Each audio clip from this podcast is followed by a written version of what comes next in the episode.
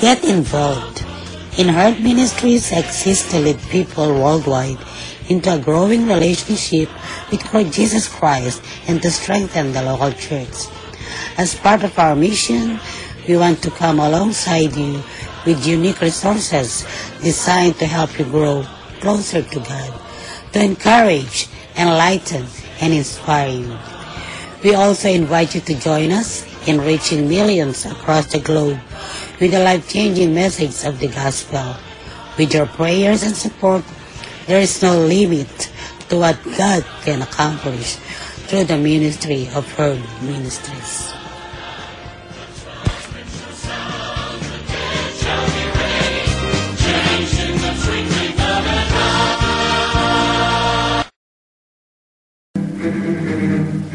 Herd Ministries Podcast Radio. Nadidinig ang inyong mga boses.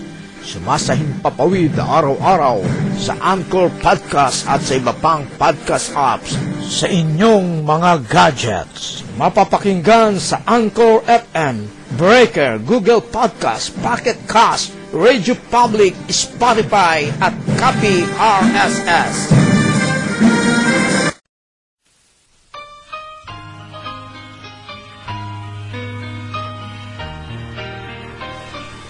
Good morning to everyone. This is your kababayan, Kuya Roland in Herd Ministries Podcast Radio. Wishing all the best that you are in good health condition. Those who are here in America and around the world, free from suffering and enjoying your life, living in a perfect world from God. Maligayang pakikinig sa inyong lahat, maging saan mang panig ng mundo kayo, naroroon. Ang paggabay nawa ng Diyos ay palaging sumainyo.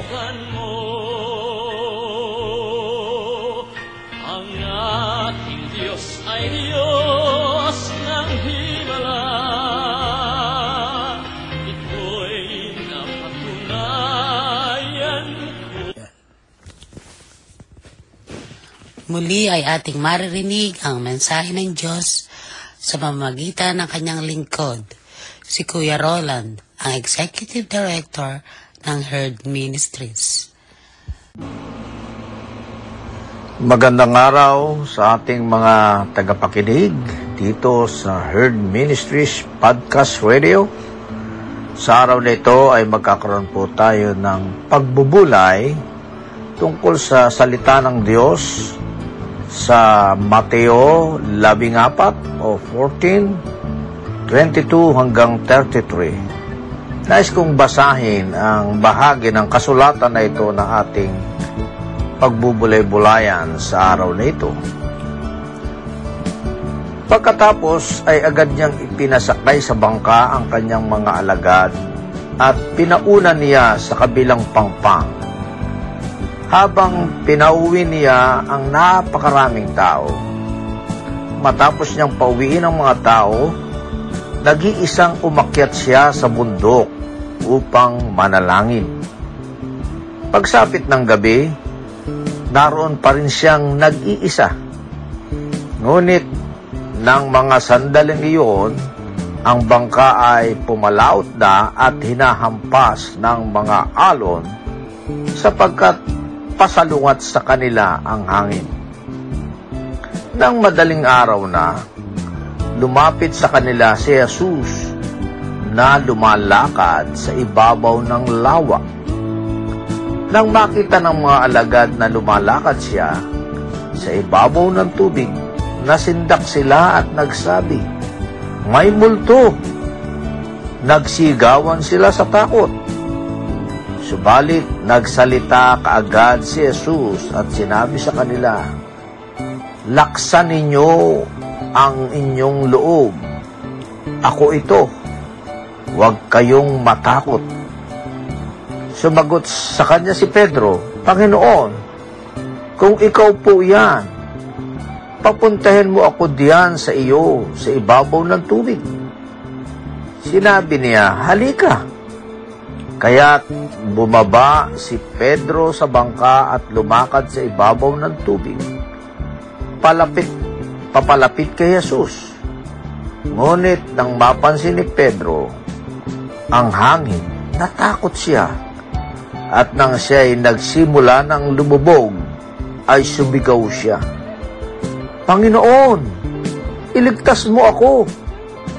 Kaagad, niabot ni Jesus ang kamay niya at hinawakan si Pedro at sinabihan, Ikaw na maliit ang pananampalataya, bakit ka nag-aalinglangan? Nang makasampa na sila sa bangka at huminto na ang hangin, sumamba sa kanya ang mga nasa bangka. Sabi nila, Totoong ikaw ang anak ng Diyos. So, sa ating mga tagapakinig sa umagang ito, sa araw na ito, ay ito po ang ating mga tutunghayan at tingnan po natin ang mga kwento at mensahe na dinadala nito sa bawat isa sa atin sa araw na ito. Ang bahagi na ito ay niligyan, nilagyan ng subtitle ng Biblia. Kung magbabasa tayo sa Bible, ay meron tinatawag na subtitle. No? Ang sabi rito, lumakad si Jesus sa ibabaw ng tubig.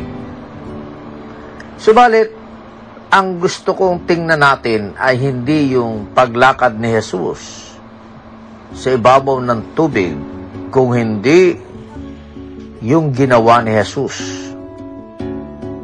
Bago siya lumakad sa ibabaw ng tubig, ay meron muna siyang ginawa sa kanyang sarili. At ito ang unang bahagi na gusto kong ibahagi sa atin. Una, dito po sa talatang dalawamput dalawa, ang sabi rito ay pinasakay ni Jesus sa bangka ang kanyang mga alagad upang umuwi na habang pinapauwi niya ang napakaraming tao. No? Pagkatapos sa 23 ay umakyat si Jesus sa bundok. Naghiwalay po sila ng kanyang mga alagad at si Jesus ay umakyat sa bundok. At ano po ang ginawa ni Jesus sa bundok? Ang sabi sa verse 23, nag-iisang umakyat siya sa bundok upang manalangin. Yan, tingnan po natin. Ang unang ginawa ni Jesus, bago siya lumakad sa tubig, siya po ay nanalangin. So, marami tayong pwedeng uh, itanong, ano ba ang ipinalalangin ni Jesus? O bakit kaya siya nanalangin? O ano ang hiniling niya sa pananalangin. Pwede nating sabihin na ang panahon kasing ito siya po ay nasa kasulukuyan ng tinatawag ng banal na kasulatan ni Jesus ay nasa panahon ng paglilingkod, ng ministry na pagka dito sa nakaraang uh, lectionary natin ay meron siyang mga ginawa. Nagpakain ng apat na libo, nagpagaling ng mga may sakit, at nangangaral. Yan ang kanyang ginagawa. Subalit, tingnan po natin, habang siya ay gumagawa ng ministry, abalang-abala sa kanyang mga mahalagang paglilingkod sa mga tao ay hindi niya inaalis sa kanyang sarili ang magkaroon ng oras sa pananalangin. At siya ay pumunta sa bundok. Ano ang simbolo nito? Ito ay isang simbolo ng isang lugar na tahimik, na nag-iisa. Ito yung tinatawag natin sa panahon natin ngayon na tinatawag na personal devotion hindi naman kailangan literally ay tayo ay pumunta sa bundok. Bagamat uh, nakakatulong ang atmosphere o ang iyong kapaligiran na nag-uudyok sa'yo, it's a very conducive na ikaw ay pupunta sa isang nature na lugar para doon ay manalangin. Sapagkat sa Biblia ay meron tinatawag na Garden of Gethsemane. Doon din nananalangin ng mga tao at si Jesus ay doon din nagpunta. Ang mahalaga rito ay pumunta ka sa isang lugar Lalo na ngayon sa ating kapanahunan ay meron po tayong pandemic. Eh, hindi ka naman makakalabas, makakalayo. Pumunta ka sa siyong silid. Pumunta ka sa isang kwarto na nag-iisa ka. At pwede mong sabihan ng iyong mahal sa buhay na ikaw ay mananalangin. Huwag ka munang istorbohin. At sa panahon ngayon na maraming mga modernong gadget ay pwede kang magpatugtog ng napakagandang mga musika at humarap ka sa iyong computer at tingnan mo ang magagandang mga pictures at doon ka manalangin. Ang mahalaga ay meron kang oras sa pananalangin. So ganito ang ginawa ni Jesus. Siya ay naglagay ng oras sa kanyang pananalangin sa kabila ng siya ay abalang-abala. So maraming pwedeng ginawang pahanalangin si Jesus. Una ay panalangin niya na siya ay gabayan ng Diyos sa kanyang ginagawang ministry sapagkat uh, uh, doon sa kanyang panalangin sa Gethsemane ay yun ang kahilingan niya. Huwag ang aking kalooban kundi ang kalooban ng Ama ang masunod sa akin. Kaya iyon ang mga ipinapanalangin ni Jesus. Ipinapanalangin din niya yung mga tao sapagkat mahal niya ang mga tao. At lalo na ay ang kanyang mga alagad na sumusunod sa kanyang mga aral. So, ang unang bahagi ay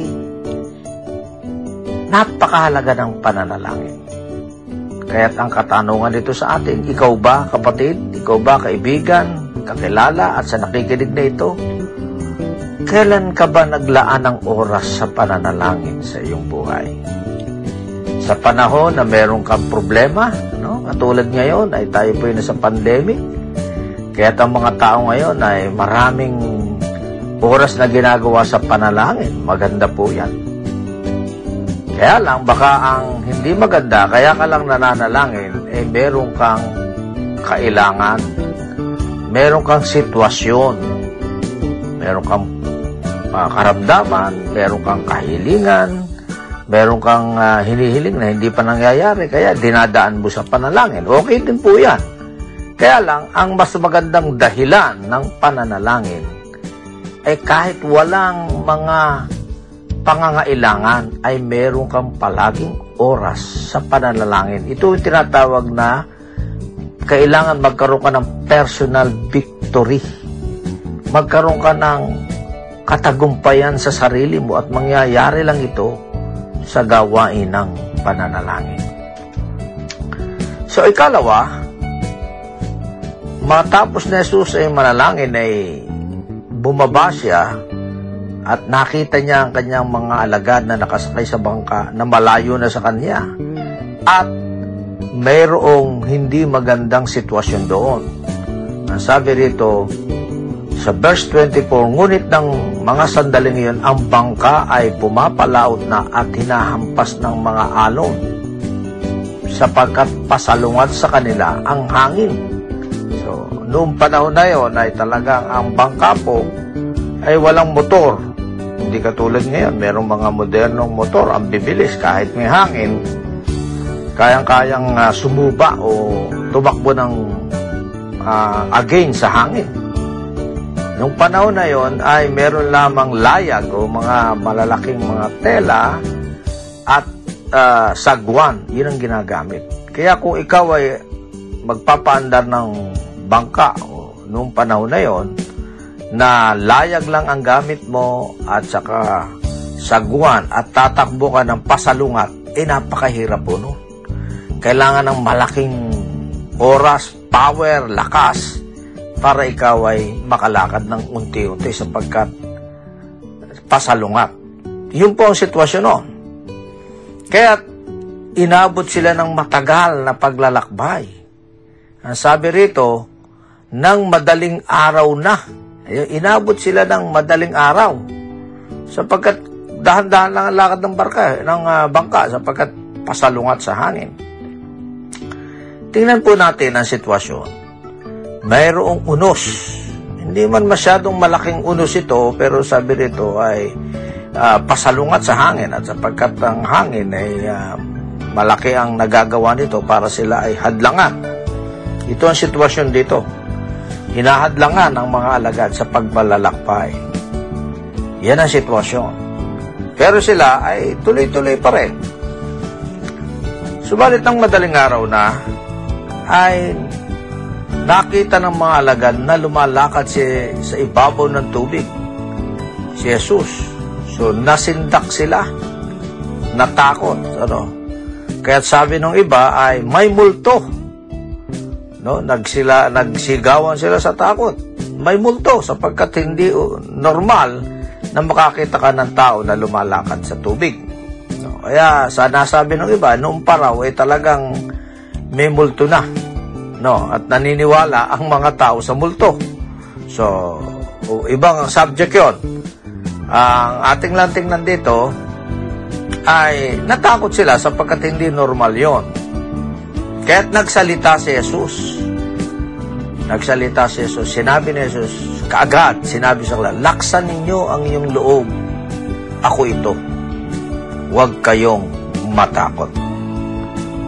Tingnan po natin itong sinabi ni Jesus. Kung mayroong panganib na dumarating, si Jesus ay dumating sa kanila at mayroon agad na sinabi na huwag kayong matakot. So napakaganda ng salita na ito sa ating panahon ngayon. Sapagkat sa panahon natin ngayon ay talagang nasa panahon tayo ng unos. Meron tayong pandemic. At kung magbabasa tayo ng mga news ay sinasabi na ito ay napakalaki na ng nagiging apekto sa ating ekonomiya, Napakarami ng mga taong naghihirap, na wala ng hanap buhay, at talagang survival na ang nagiging nangyayari ngayon. Lalo na sa ibang bansa, sa Pilipinas, sa ating bansa na talagang isang third world country ay maliit ang PC. Sinasabi nga ng mga ekonomista, mga bansa ngayon ay dito masusubok kung mahaba ang kanilang financial capacity lalo na sa pagtulong sa kanilang mamamayan. Eh kami nagpapasalamat sa Panginoon sapagkat kami narito sa Amerika.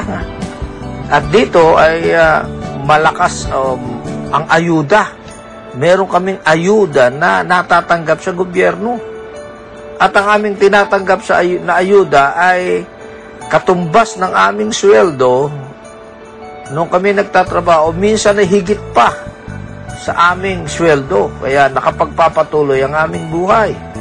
Meron ditong uh, stimulus, pero yung second stimulus ay pinag-uusapan pa, pero yung unemployment ay umaandar na, matagal na, na nagbibigay ng $600 per week sa ang federal at ang, is, ang uh, state ay nagbibigay pa rin ng karagdagan. Kaya yung iba ay tumatanggap ng almost $900 per week. At uh, yun ay sapat-sapat para ka mabuhay at makabayad ka ng iyong mga obligasyon sa panahon ng pandemya. Kaya uh, dito sa sinabi ni Jesus, huwag kayong matakot. No? Sa kalagayan namin dito, medyo kami eh, hindi masyadong natatakot ngayon sa kalagayang pang-ekonomiya sapagkat may suporta ang gobyerno. Pero doon sa ikaw ay mahawahan ng sakit, ay sobra ang aming uh, takot sapagkat dito sa Amerika ngayon ay almost uh, 100 uh, ang latest reso, uh, sar, uh, statistic ay almost 150,000 56 ang namatay na na mga naapektuhan ng COVID-19. Uh, sa Pilipinas ay dumarami, no? Dumadami ngayon ang uh, kaso sapagkat naabot na ng almost 120,000 Kaya sa panahon na ito, itong salita ni Jesus na huwag kang matakot. Ano? Huwag kayong matakot. Eh, napakahalaga. Sa ating panahon ngayon ay makakadinig tayo ng salita na huwag kayong matakot. Sa kabila ng nakapaligid ka sa katotohanan na nakakatakot. Katulad din ng kalagayan ng mga alagad sila pagkat sila ay nasa bangka, may hangin, pagkatapos ay bigla silang nakakita ng isang taong lumalakad, eh sila ay natakot at totoo naman pong ikaw ay matatakot. Pero sa kabila nito, sinasabihan tayo ng Panginoon, inaangkin natin sa panahon natin ngayon na ang salitang ito ng Diyos ay isang salita ng pag-asa na huwag kayong matakot. Kaya sa atin, sa ating panahon na ito, ay tanggapin natin na bagamat nakakatakot, pero ang salita ng Diyos ay meron pa rin pag-asa na ibinibigay sa bawat isa sa atin na tayo'y huwag matakot. Kaya ang pangyayaring ito ay sinubok ni Pedro. Ano po, sa verse 28, sinubok ni Pedro, ang sabi rito, sumagot sa kanya sa Pedro, Panginoon, kung ikaw po yan, papuntahin mo ako diyan sa iyo sa ibabaw ng tubig. Yan, tingnan niyo si Pedro, no? Ah, talagang ah, ito'y kilalang alagad na mapusok. At sige niya, okay, hindi ako matakot. Para ako hindi matakot, subukan mo. Ah, papuntahin mo ako diyan sa ibabaw ng tubig. Sumagot ang ating Panginoon sa Jesus. Sanabi niya, halika! Kaya't bumaba si Pedro sa bangka at lumakad sa ibabaw ng tubig papalapit kay Jesus. Kaya si Pedro po ay nakalakad din sa ibabaw ng tubig. Kaya't ah, nakita niya na totoo pala, pwede palang lumakad sa tubig. Subalit, atong nangyari nung siya naglalakad na sa ibabaw ng tubig, nagkaroon ng hangin sapagkat yung sitwasyon nila ay eh, mayroong hangin ng panahon na yung oras na yon natakot siya at siya ay nagsimula ng lumubog at sumigaw, Panginoon, iligtas mo ako. So tingnan natin ang nangyari. Si Pedro ay nakalakad. Sinubukan niya ang Panginoon at siya naman ay pinagbigyan ng Panginoon. Siya ay nakalakad ng mga ilang hakbang. Hindi natin masabi kung ilang hakbang, pero nakalakad. At nung nakita niya ang lakas ng hangin, nadaman niya, natakot siya. At doon ay nagsimula siyang lumubog. Sabi ng Panginoon, ay ikaw na maliit ang pananampalataya, bakit ka nag-alinlangan? So, sa oras na ito ay tingnan po natin itong salita na ito. Statement ng ating Panginoon. Ikaw, nan maliit ang pananampalataya, bakit ka nag-alinglangan? So ngayon, ito ay pwede nating tanggapin sa panahon natin na ngayon na tayo ay tinatanong ng ating Panginoon na ikaw ang malilit, bakit ka nag-aalinglangan? Paano ba natin nasasabing tayo nag-aalinglangan? Una, ang takot ay hindi maalis sa ating isip at sa ating puso.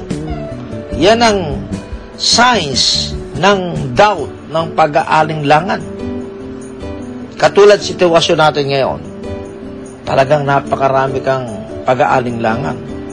Kaya ang mga tao, ang tanong ng mga tao ngayon, paano na kami ngayon sa panahon ng COVID-19? Paano natatakbo ang aming buhay?